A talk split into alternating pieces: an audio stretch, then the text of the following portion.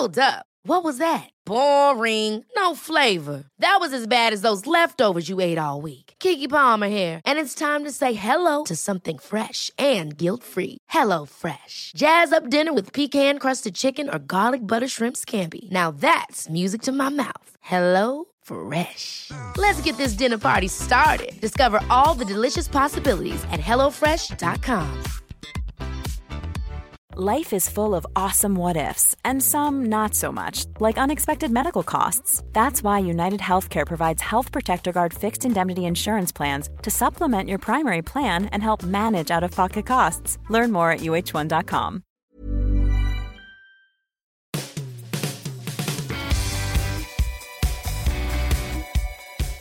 Welcome to the latest edition of the Football Writers Podcast, featuring me, Mike Calvin, Adi Oladipo, the journalist and broadcaster, and Sarah Shephard of The Athletic.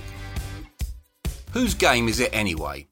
Does football belong to American billionaires and venture capitalists who seek profit without responsibility? Does it belong to a small clique of self serving clubs? Or does it belong to you and me? Does it belong to our towns and communities?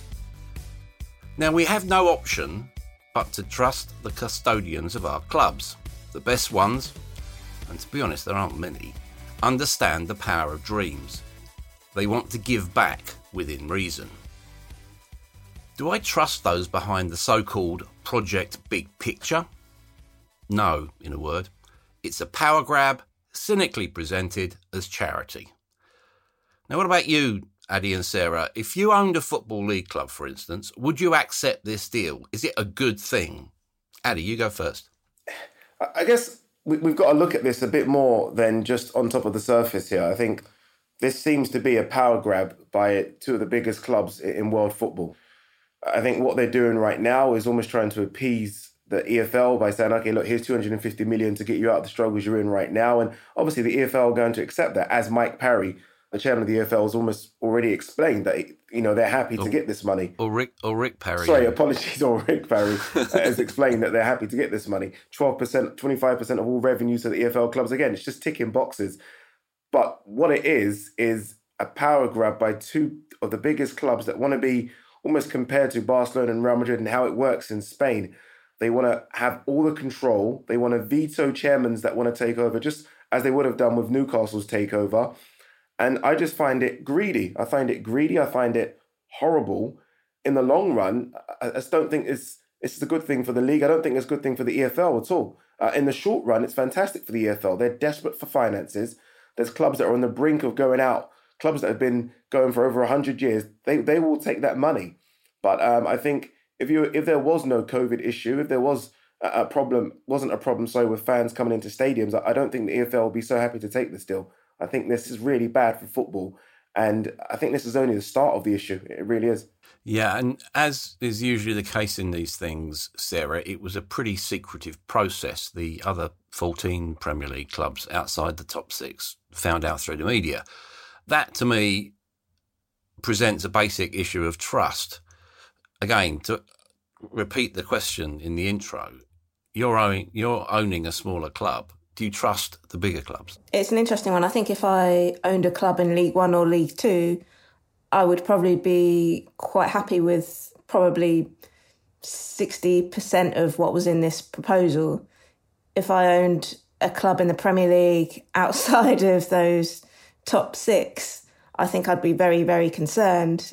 I mean, it's quite interesting that a few weeks ago we had Sean Dyche saying, you know, why should why should the Premier League clubs help out the other clubs? And now he might be kind of thinking, "Mm, now I'm the one who's you know on the other end of something here, and and and actually, I, I think we should all work together. Um, so it's it's it's definitely um, a difficult one, but I, but I think for those clubs lower down, you know, there's a lot in this proposal for them that makes sense. You know, we what what this coronavirus crisis, the pandemic has done is show us that there are problems in terms of how clubs are being run. You know, in terms of the money that that championship clubs are spending, and and so we've seen that that I think real change is needed, and and this proposal does does address some of that in terms of the structure and and payments etc. and and spreading the payments more equally.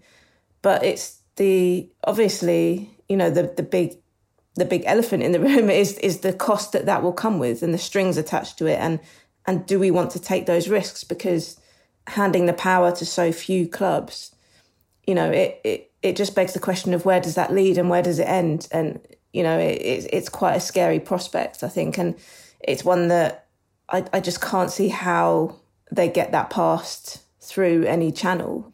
You know presumably the other premier league clubs would have to vote for it which I can't see them doing. The FA would have to allow all those changes in terms of promotion and relegation. So there, I think there's a very long way to go, but and obviously that the headline is is the power grab, but there's a lot more in there that I, I don't think should be dismissed so easily. Yeah, I suppose what we need to do, Addy, is is you know, peel back the layers of the onion on this one. Let's look at the motivation of the two ringleaders, Liverpool, Manchester United. United owned by the Glazers, who's you know voracious capitalists. They've taken an awful lot of money out of Manchester United and perhaps not given a great deal back. What I'm interested in also is the Liverpool scenario. Fenway Sports, founded in Delaware, the corporate tax haven. They're in the process of a merger with a so-called special purpose acquisition company, which is called RedBall. That's involved in the Oakland Athletics executive Billy Beane. Richard Scudamore has been involved in that as well. Looks like that would make Fenway about an $8 billion company. Those figures tell you the whole story. This is just about money, isn't it? Yeah, it is just about money. But what it is more importantly, it's about that money not stopping, that money continually coming in. And in order to do that, you have to be one of the biggest clubs in the world. Liverpool have now got to that seat once again, and, and they want to stay there. Their, their, their increase in profits in the last, or their increase in revenue in the last sort of four or five years has been uh, astronomical compared to where they were.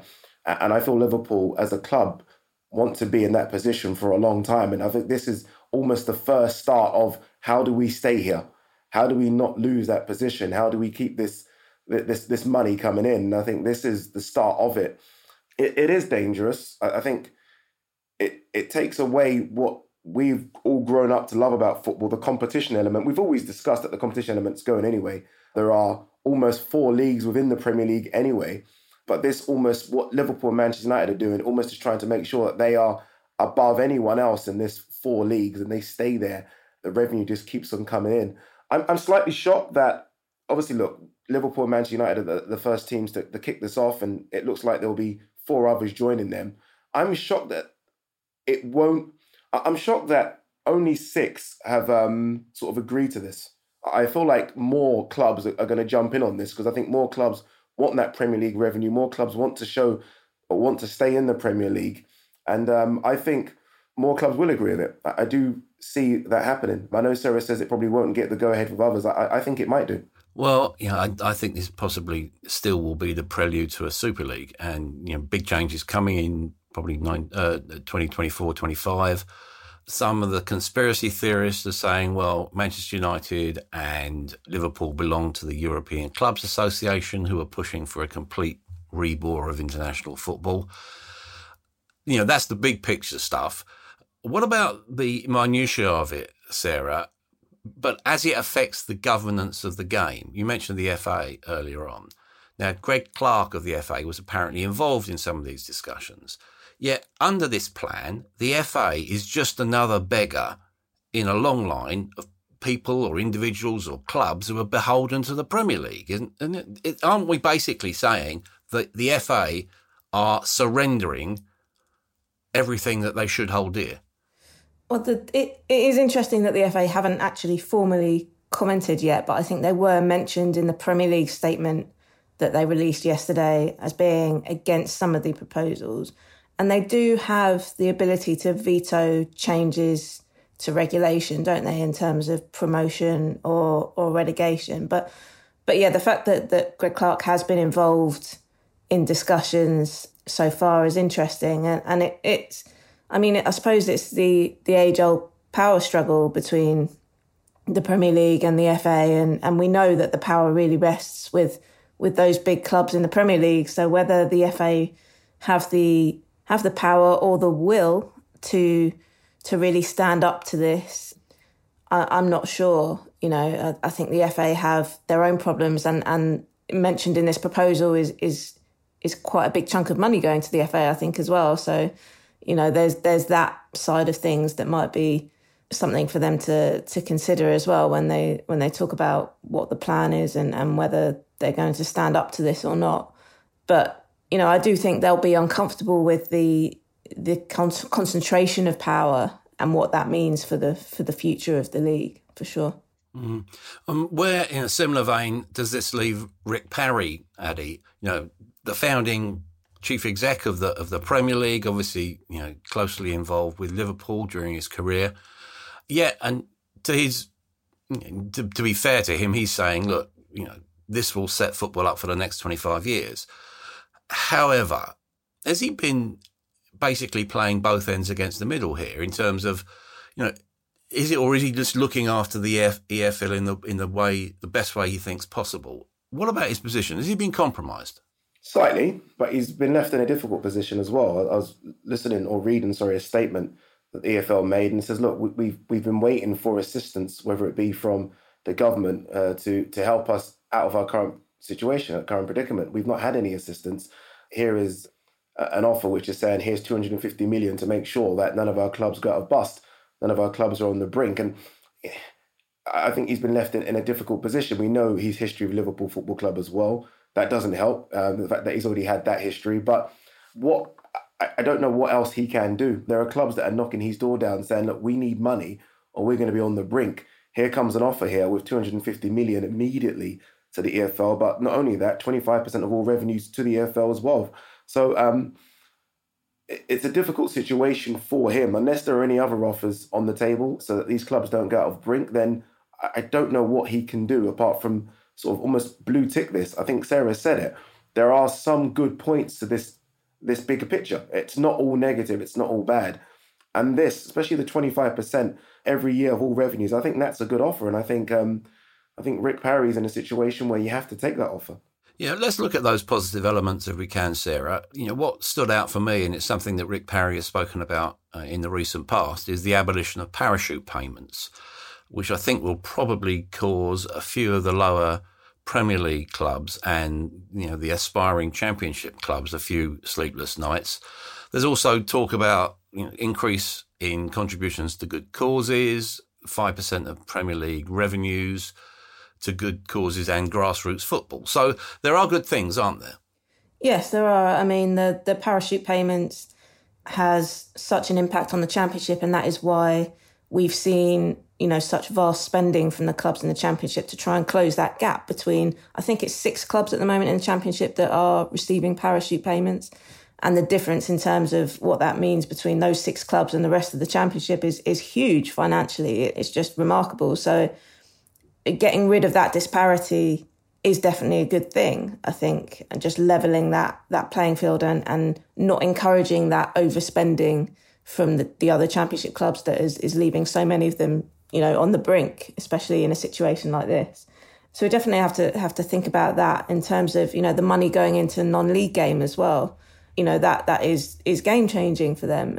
And, you know, we we we want we want to keep the pyramid, you know, essentially as as we've known it. You know, people love it. We, this is why we love the game. All these different levels, and and this money going spreading throughout is is what we've kind of wanted to see for a long time, rather than the money being concentrated in in so few clubs and and the Premier League having that you know power over over everybody else and being so separate. It feels like it's finally closing that gap a little bit between the Premier League and the Football League, the rest of the EFL, that gap that has just been kind of growing bigger and bigger and bigger and, and threatening to break away the Premier League for a long time.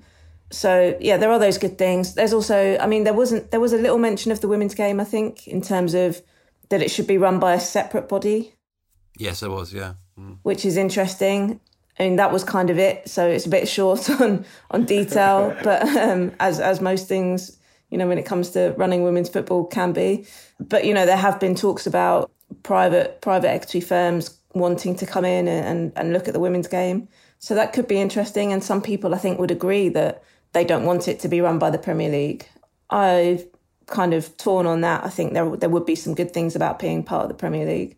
So yeah, there there are there are good things and and definitely elements in this that people have wanted to see for a long time. Yeah, but we're in now the stage, aren't we? You know, I, I would imagine over the next few days, a, a, plan B of sorts would probably emerge. So I suppose it will boil down to the cost of that support, won't it, Addy? The thing that, that struck me was the idea that Premier League clubs can loan 15 players for any club. Surely that's just a B team by the back door, isn't it? Yeah, I, that I think the, again a lot of bad on there, and that was one of the things that stood out as being really bad for me. I just don't like that idea at all. I feel like I look at a club like Chelsea, for example, who who have hundreds of players. It seems like loaned out every single season, and I don't understand the idea of them being allowed to have four or five of those players in one team in the Premier League. It just makes absolutely no sense to me. So yeah, again, fingers crossed that that doesn't happen. I think the loan system does need to be looked at though. I think I, I, I assumed that when the under 23s came in, that would be the end of the loan system, but not. I think we're seeing it now with, again, teams like Chelsea and Liverpool continually loaning out players. I think we need to look at that system in and out because it doesn't work. And we are closer to that B team, right? The B team that could appear in League One and League Two. And that, that can't happen. But this is already very much like it happening already so yeah, fingers crossed that doesn't happen. And another thing that I thought was very good was the capping of away tickets at twenty pounds. That's been a big problem for fans. Prices are just ridiculous and astronomical, and I think fans will be happy about that. The abol- the, the, abolition, the League Cup, and, and, the Community Shield. I think the league, that's harsh on the League Cup, but I think the Community Shield has almost become a pre-season game for some of these clubs now, and I, I feel like it holds little weight. And the League Cup seems to be an under twenty three league right now as well. So there are some good to this. So I, I look forward to seeing a, a new proposal sometime next week with an update to what this already is. Yeah, the government have come out very strongly against it. But I suppose that does beg the question, Sarah. What have they done for football lately? Yeah, uh, well, they've used it. They've used it quite a lot in various different ways over the last sort of six months, haven't they? Trying to use it in to their credit, and you know, try to use it to raise the spirits of the nation when it's in their interest try to put the pressure on players to to to give up their wages and and and put that focus on players, which is perhaps slightly unfair. Some might think when a lot of players do a lot of of good for charity as it is.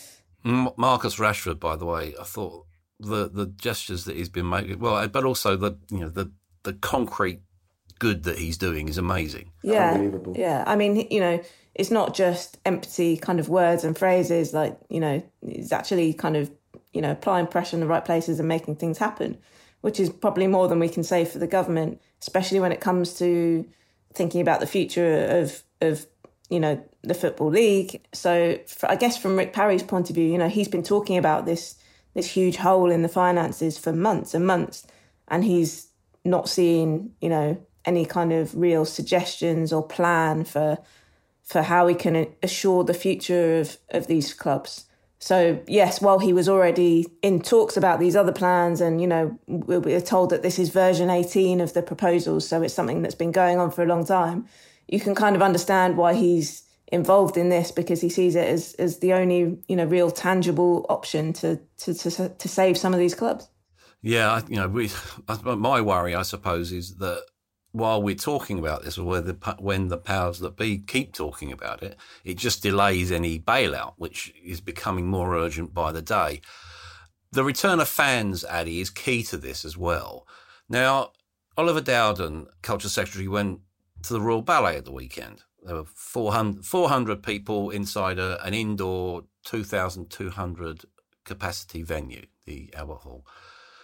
Now, I can't square that and good luck to you know the people at, at, the Royal Ballet, and you know they have the right to to enjoy you know a, a, perfectly you know, reasonable evening there.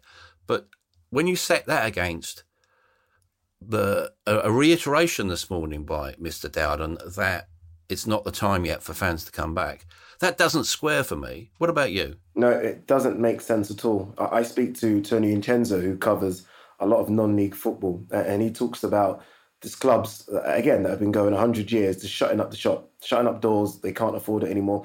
And it isn't just, I think a lot of people need to understand it's not just a case of fans standing up for football. A lot of these clubs use their, their buildings for, for, for they rent it out for, for engagements, for, for other things as well. So there's a lot of money that's being lost.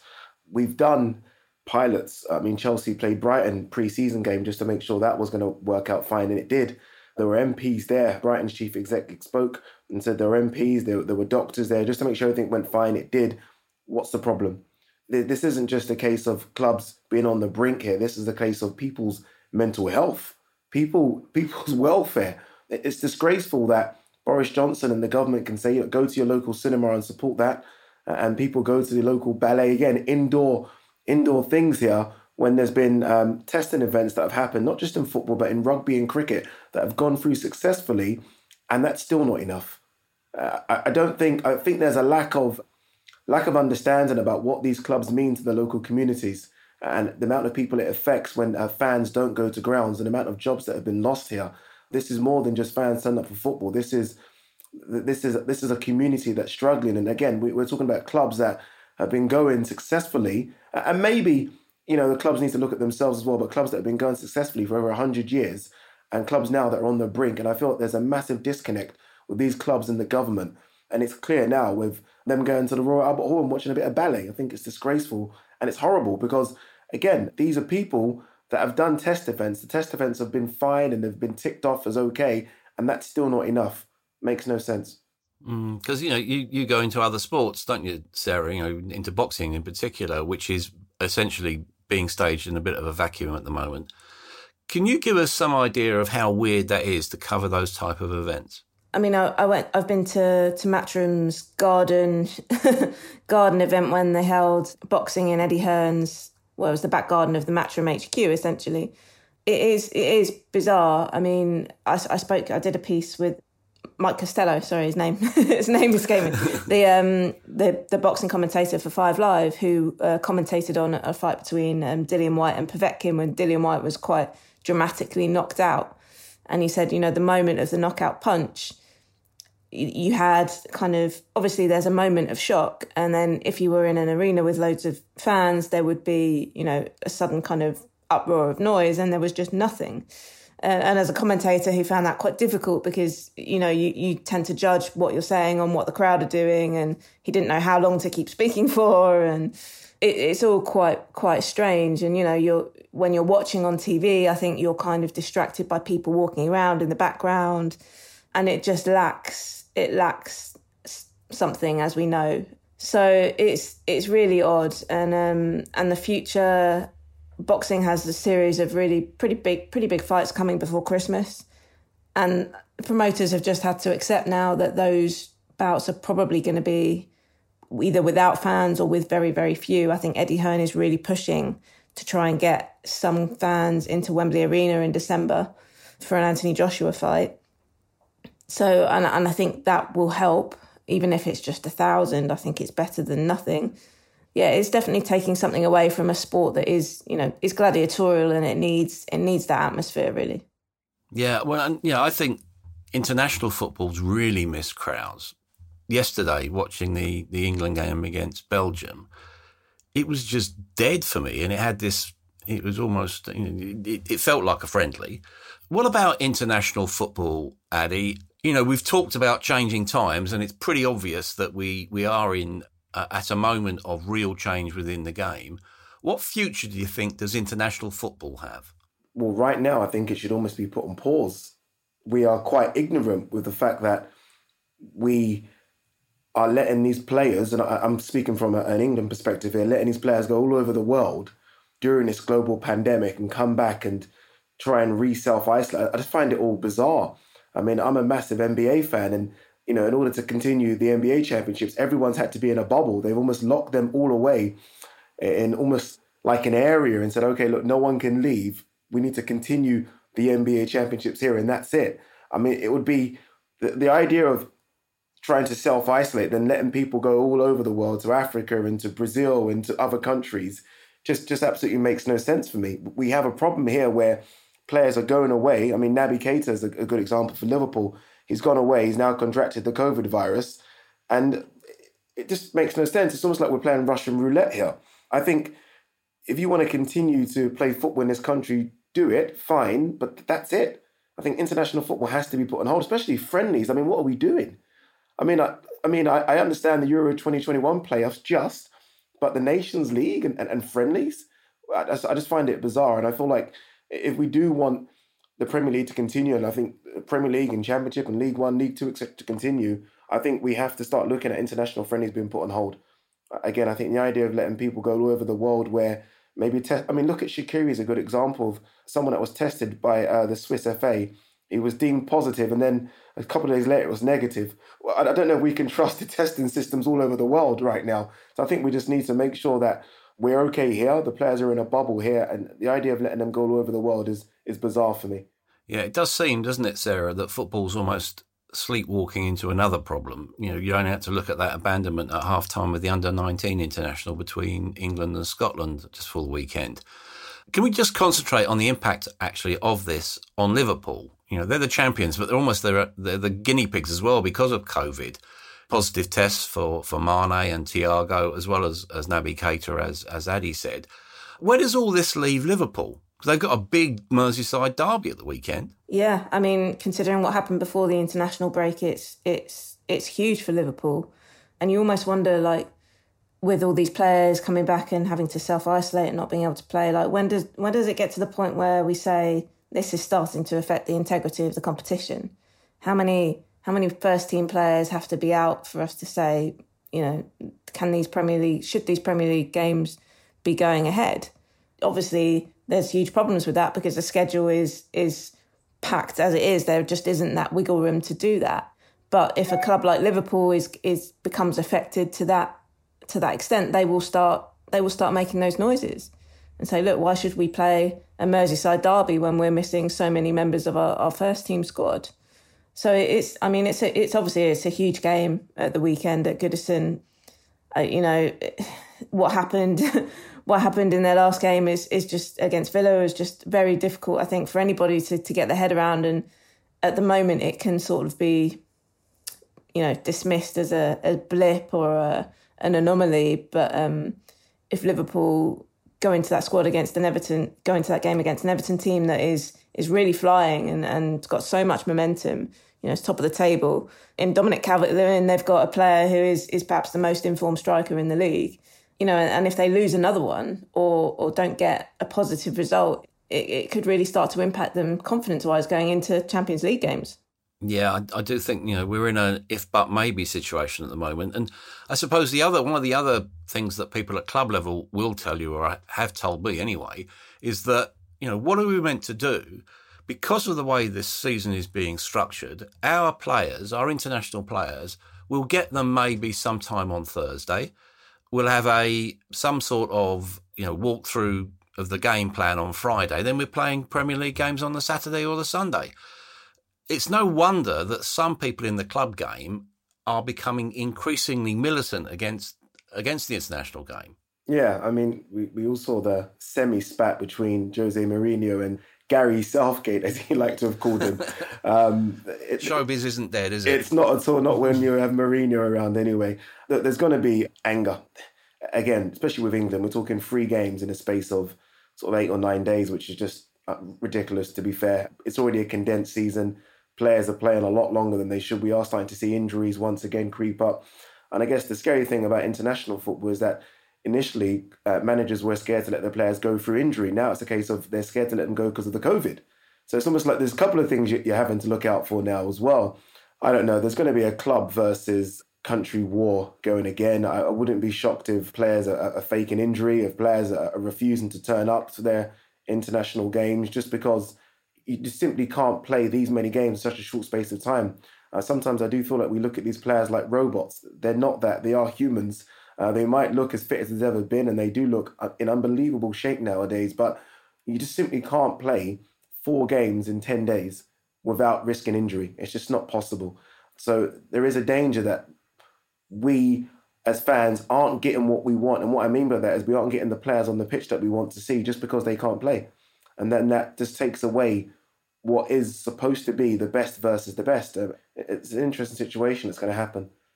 Yeah, there are so many injury issues beginning to bubble under, aren't there, Sarah? Let's look at Chelsea, for instance. You know, understandably, they can't be happy at the thigh injury that Edouard Mendy sustained in training with Senegal.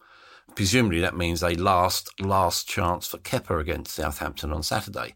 But again, it's things like that which will increase the antipathy, isn't it? Yeah, and it feels like such a shame because I think when Southgate, in Southgate's first few years in the job, he did himself and Steve Holland, I know, put a lot of work into sort of working on those relationships with the clubs. And they spent a lot of time on that. And it felt like they were getting it to a, a good position.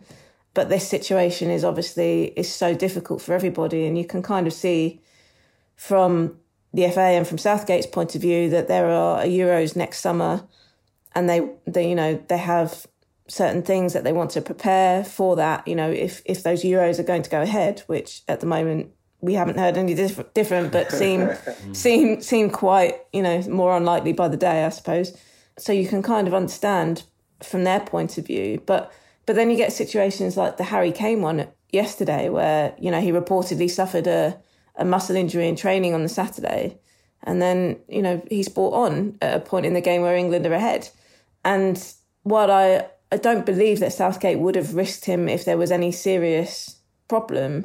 I can understand that, you know, Jose Mourinho is probably sitting at home watching that, jumping around his living room or, or throwing things. Um, because why, why, you know, why would he want Harry Kane to be risked like that if, if there's any slight hint of a problem? It seems really strange. So, yeah, those those relationships are, you know, probably as tense as as they've ever been because, like like Adi said, there's you know, it's not only injury, but but the problems of COVID as well to think about. And it just seems like the risks maybe outweigh any of the positives at the moment. Mm, what about the, the, positive benefits of it in terms of, of confidence? I'm sure you know you, you mentioned Calvert. We mentioned Calvert Lewin earlier on. You know, Grealish will go back to to Villa bouncing because he does seem uh, on the verge of fulfilling himself at international level. Is is you know? Let's look at the bright side if we could for a second. And there are some positive things happening with England, aren't there, Adi? Yeah, there's there's there's, there's lots. To be fair, I mean, it's obviously you just mentioned uh, Calvert Lewin and Jack Grealish there, but there's players like Kalvin Phillips, who I think really emerged as, as someone that could do a fantastic defensive holding midfield role for England. Conor Coady, who I've, who I've long thought was a fantastic player, especially now England look like they they will try out this back three. Everyone's like, oh, he can only play in a back three. Well, there is a back three situation now of England, so he's another one. Bukayo Saka, who I think is a fantastic left-sided player. And I think it's a it's almost a position England is struggling at. Really, we saw Trippier, a right-sided player, play on the left in that England Belgium game. So th- there are loads of positives. Players will go back to their clubs bouncing, but I almost again, if I'm a club manager, it's just that we had, we had a friendly, a Nations League game, and it's like I don't want to see my players play in those games. Yeah, if it's a Euro 2021 playoff game or, or something along those lines, fine, fantastic. But do I want to see my player risk against Wales in a friendly just a few days after playing a club game? Not really. But I mean, again, the positives are for those players like Kalvin Phillips and Saka and Conor Coady. I think it's fantastic for them. But for anyone else that's got 50 or 60 caps, like I don't see the reason why Jordan Henderson's playing. There's some players that don't need to play. I think England already know what these players offer. It's time to give some of the other players a chance. And I think we, we, we saw a bit of that against Wales. Yeah, I suppose the other thing that drives managers mad, Sarah, is players talking on international duty. They go back to their countries. You know, they've got familiar journalists from when they were growing up, so they, they're a little bit more open. And surprise, surprise, they, they don't understand the international nature and news. In that case, Paul Pogba, you know, he was waxing lyrical about dreaming of playing for Real Madrid when he was away with France, or he's still there, obviously. Isn't it about time he started performing at Man United instead of dreaming.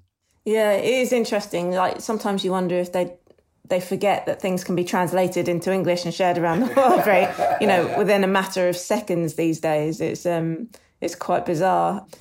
But yeah, I mean, you you would also think, you know, if he if he is that um, unsettled and and is that keen to to look for a way out, the best way to go about it is to to focus on you know performing performing on the pitch for, for his club rather than just say well I'd really like to play here or you know I think that's a great club and it's you know Manchester United are obviously in a difficult period. You know, the defeat to Spurs. Defensively, they looked, you know, shambolic. And, and such public comments are, are bound to have an impact on that dressing room at a time when it really doesn't need doesn't need that, you know, from a, such a big player. You know, how are his teammates going to look at him? You know, can he still wield that influence if he's basically said, you know, actually, lads, I don't mm. really want to be here. I'd rather be somewhere else. It just brings, you know, it's going to bring the mood down even more, you would think. So, yeah, I, I think, you know, Bruno Fernandes has brought so much, so much to that team. And it would just, it would be, it would be great to see them, them playing well together. And I think he should be focusing on, on that rather than you know, where he'd like to go next. mm, he, he does seem, Fernandes, Bruno Fernandes does seem to be emerging as a potential uh, leader of that dressing room. And also, the one thing where you look, you know, beyond the headline, if you like, is when you see reports, and there was one on uh, Sarah's platform, The Athletic, I think by Adam Crafton, quoting off the record some of the Manchester United players, which is always a bad sign, irrespective of the club, where you've got players talking anonymously about their manager. And, you know, some apparently are questioning whether Ole Gunnar Solskjaer is a top, top coach, in quotes. Now, you know, I, I, I suspect, Addy, that you're not his greatest fan, but how long do you think the leash on him should be? I think he's got some he's got something in the background to help him in, in the sense that you know I think it was a good end to well a, kind of a good end to last season. I think they finished third, which shocked a few. Two semi-finals as well, so he's got some credit in the bank. I don't know how long that credit's going to last when there are managers that are clearly better than him that don't have jobs right now. You think of the likes of Allegri and Pochettino as good examples uh, of managers that are far better, far more experienced, and, and have done stuff in the clubs they've been at maybe not Pochettino in terms of winning stuff, but in terms of what he done with that Tottenham and how he kind of just took them from a team that were floating around sort of seventh, eighth to a team that got to the Champions League final and I thought we were unlucky against Liverpool. I, I just don't know if he's good enough to take United where they want to, regardless of who they get in. So even if they did bring in a Jadon Sancho or, or a Haaland they tried to bring in in January, is he the man really to coach them to the to their best abilities? I, am not sure. But I still think again, credit in the bank. I think um I think he's done quite well to settle things down at United. I think it was turmoil when he came, and I think we all seem to forget how toxic it was after Mourinho left there in terms of the way they were playing. I thought I think he's done well to to bring Greenwood into the fold. I think Fernandes is a fantastic signing. I thought the signings were going the way in which they wanted to go. The likes of Bissaka and Maguire, young, hungry players that wanted to prove something. They, they might have stepped a bit backwards with the Cavani sign up. I still think he's a great player. He's going to score goals for them. So I think there's credit in the bank, but I think in the long run, I just don't think he's good enough for United. And I and I, I'll be surprised if anyone disagrees with that statement. Again, Allegri's out there, Pochettino's out there. Get them while you can, United. Yeah, you know, Spurs are obviously going to be bouncing back to Premier League action. I'm really looking forward to seeing Gareth Bale, especially alongside Kane and, and Son, which is you know a game changing front three. What are your expectations of, of Gareth Bale, Sarah? It's, it's it's interesting, isn't it? Because we haven't because we haven't really seen him much of late. You know, he didn't he wasn't playing much at Real Madrid. It's it's quite difficult to know what what to expect. But uh, to be honest, I'm I'm I'm expecting him to have a big impact on that Tottenham team. I think the qualities that he's got, you know, will will bring a lot. You know, it, you don't become a bad player just from sitting on the bench. Obviously, he needs to get up to speed, and that's what they'll have been working on since he arrived back at the club. And it will be interesting because obviously we've seen how Kane can can operate as provider as well as scorer of late. You know, him and Son have been working so well together. So I guess it could go either way. And when you add another another one into that mix, it could it could upset that, you know, what we've seen working so well, or it could make it even better. I think with his quality in terms of delivery, etc., and positioning, I think he will improve it it might just, I guess, take a bit of time for those three to figure out how exactly that they're going to combine. But I, I think Harry Kane will, will really enjoy it, and I'm sure that Son will as well. Yeah, we started talking about money in football, tangentially at least. We're in the last few days of the transfer window. It seems a bit weird to be talking about vast sums of money again for players in the current climate, but Addy, do you expect any significant transfers from EFL clubs to the Premier League in the next few days? Obviously, the uh, the window closes on on Monday. Yeah, I, do. Uh, it looks like we're seeing uh, Said Benrahma go to West Ham, which is, uh, I think, a fantastic signing for West Ham. I think he's a fantastic player. Reminds me a lot of uh, Mahrez in his ability just to almost do something from nothing. So I think it's a good sign. And I think Josh King could be one that leaves Bournemouth, although Josh King's ceiling, he thinks he should probably be playing for Real Madrid. So that could be an issue for him. But hopefully he gets a move. And, and then I expect a lot of Premier League clubs like Burnley to do business as well. I think well, they haven't I, done I look, any, haven't done any business. Done nothing whatsoever. I think yeah. they spent a million pounds, and I think Sean Dyche is going to need to do some magic, as he always seems to do with Burnley every single season, which probably means him obviously making some deals happen in the Championship. So I do think uh, there'll be some ones. I think Ismaila Sarr is an interesting one. I do wonder who can afford him right now. I think his price seems to be going up by the day. But I still think there are some big deals to be had. Uh, but I expect Josh King and Ismaila Sarr to be to be on the way out of their clubs, and maybe even Troy Deeney, who's gone quiet. I think West Brom we're looking at him, and I think that could be a fantastic signing for West Brom. So I, I think plenty of business to be done before the window shuts on Friday, the 16th of October. Yeah, there are some free agents out there as well, aren't there, Sarah? Uh, what about Jack Wilshere? Now, I think West Ham paid him £3.3 million to terminate his contract, which is decent work if you can get it, I suppose. When you look at Jack Wilshere, I do so with a sense of sadness that he could have been so, so good where do you think he might end up?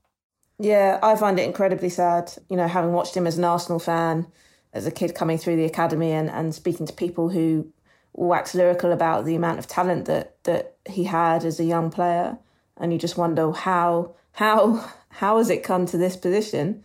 I know there were rumors earlier in earlier this year about going to the US to MLS. That wouldn't surprise me. You know, I I think he would do a, a great job for a championship club. I, I, think it depends. You know, it depends where he wants to go. He's got he's got a, a young family. I I think he's on four or five kids now. um, I think he's not long had another one. So you know, do they do they all want to uproot and move to the states? You know, perhaps they do, but possibly not at a time like this when the US is going through a hell of a lot. um, so so yeah, it wouldn't surprise me to to see him end up at a championship club for sure. And, you know, he says he's been fit for the last eight months. So if a club is worried about, you know, his consistency, then then he obviously thinks that he's in a in a good place to to play consistency and that he wasn't just he just was not given the opportunity to do that at West Ham. But, you know, when any club looks at his his record and how many games he plays each season, it's it's, it's possibly quite a difficult sell. Um, but you know, I think if a club takes him on a pay as you play type of basis, then then there's really nothing to lose for them. Yeah. Want to try and sort of begin to bring things together, Addy, but I didn't want to leave today without talking about Football's Black Coalition. It's a new body set up by players, coaches, and administrators. I think it's probably overdue and, and potentially a powerful force for good. What do you think about it? Yeah, I echo your words there. I think it is overdue. That that's the first one. Um, look, there are no black decision makers at the top of the game. Uh, when you look at it, whether that be the Premier League, the EFL, or the FA, there's hardly any black managers as well. When you think of how many black players play in the in the football leagues, I, I think they need a voice. I think they need a voice. I think uh, this collective is important. I think they need to discuss issues that affect them. They are still and have been the victims of, of racist abuse, and I think they feel like they need to come together to decide how they deal with these sort of situations. So it is important that there has always been, if you like, in behind the scenes or or in in the back, a sort of collective of black footballers that have always kept close together. I know Troy Deeney and Michail Antonio were always very close and discussed the matters off the pitch. But I think now it's important that it comes out into the open and they, they set up their own voice. I still want to know a bit more in terms of how decisions are made.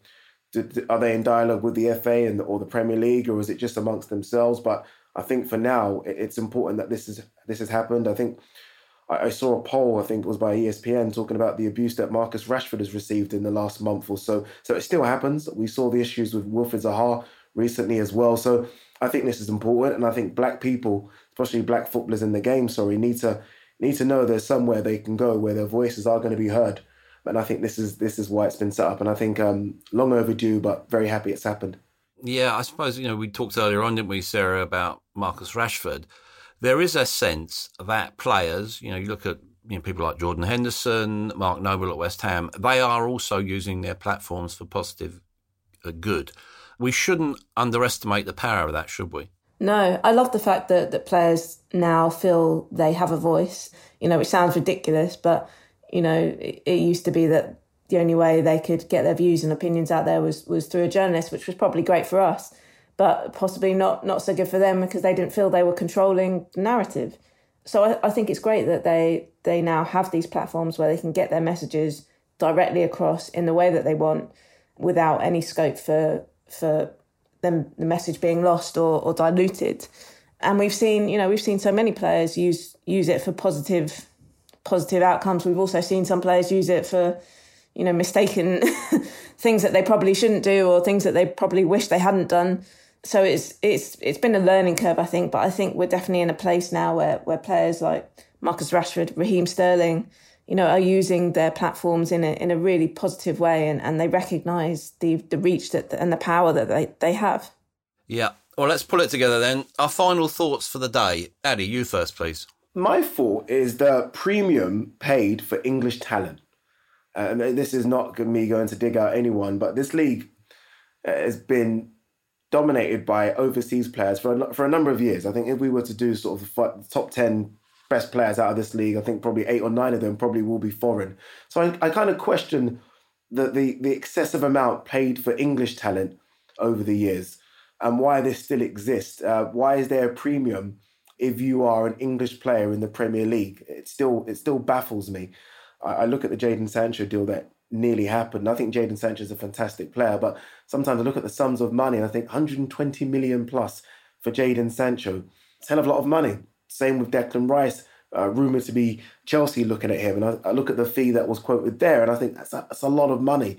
And then I look at some of the players that have come in recently Donny van der Beek, 50 million. I look at Sane going to Bayern Munich, around the same amount, 50 million. So my question is, why is there such um, a premium on English talent when the players or the best players in this league that we've seen over the last sort of 15, 20 years have pretty much all been foreign? So yeah, it's just more of a question than um, a thought, really. What about you, Sarah?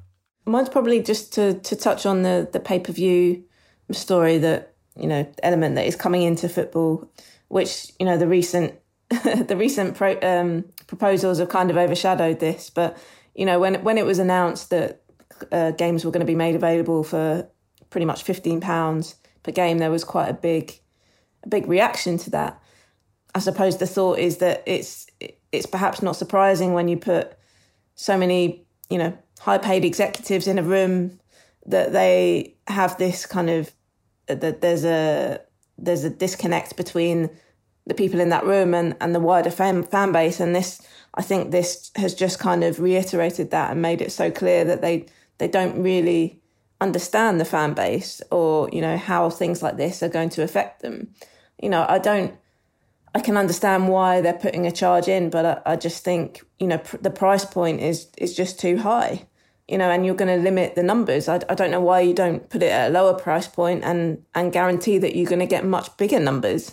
you're probably bring in more money that way, you know. You you you're just going to limit your audience this way and and upset a lot of your fan base who already feel, you know, that that they're paying a lot for all these different platforms in the first place so yeah, the, the disconnect, I guess, between clubs and the fans just feels like it's it's growing ever bigger at a time when when people need those clubs and, and need that sense of community. It's funny, yeah. sorry, uh, Michael. It's funny because obviously me and Sarah are both big boxing fans, and she she'll probably tell you that um, th- we're used to this. Seeing a pay per view model, it, it, happens in boxing all the time where the big fights are are only made on pay per view. We rarely see them on on normal TV, and the price point is very interesting because in boxing it can really be anything. I mean, over here in the UK, it's a 20 pounds now. In America, it could be anything between sort of 50 and 100 dollars. So you wonder uh, whether this price point is going to stay at this price point or whether it goes up and up and up. If it's a, a tier one game, if it's a Man United versus Liverpool or Manchester City versus Liverpool, so where does this price point start and stop? I mean, is it going to be the same £15 for, and no disrespect to these clubs, Burnley versus West Brom and Liverpool versus Manchester City? It's going to be an interesting thing going forward, this price point, because it doesn't exist in boxing right now. Yeah, I did ask yeah, myself well, why why it, it kind of upset me more in football than it does in, in boxing. You kind of accept it. I guess part of mm. that is because, like you said, we're used to it. But I think there's also part of it that, that part of me that thinks that, that clubs owe owe their fans more of a, a debt than, than boxing yeah. does. You know, fans fans are emotionally attached to their clubs in a different way to boxing fans attached to the sport. I think it's I think there's a difference. I think that's that's why. But it is an interesting it is an interesting one. Yeah, that emotional attachment I think is key, and is what I want to dwell on a little bit at the end here. I was, to be honest, going to talk about B teams because I felt that represented a surrender to, to greed and self interest. And I suppose the underlying issue in that is will something like that cause a lot of fans to walk away from the game without a backward glance? And I think there is a real danger of that at the moment. You know, to the ordinary fan, and, you know, there's no disrespect in calling anyone an ordinary fan because I think they're all extraordinary. But you know, football is not a supply chain. It's not a global network. It's a community. It's a common cause and it's a game full of emotion, joy and sadness. So when someone like Ferran Soriano, the Manchester City chief executive, explains the need for B teams and he talks about a development gap, players aged 17, 18 being spirited to Germany and eventually sold back to England at a massive profit, he's missing his own point didn't City buy Jadon Sancho for £500,000 from Watford and sell him on to Dortmund for £9 million? If there is a problem with that development gap, play them in the first team. The talent's there, it's just not being used. And people who go to watch matches, and let's hope that happens soon, want to watch the young players who are produced by their club. And the word there is really important. It means something. So, in the meantime, thanks to Sarah and Addy, and to you for joining us here on the Football Writers Podcast.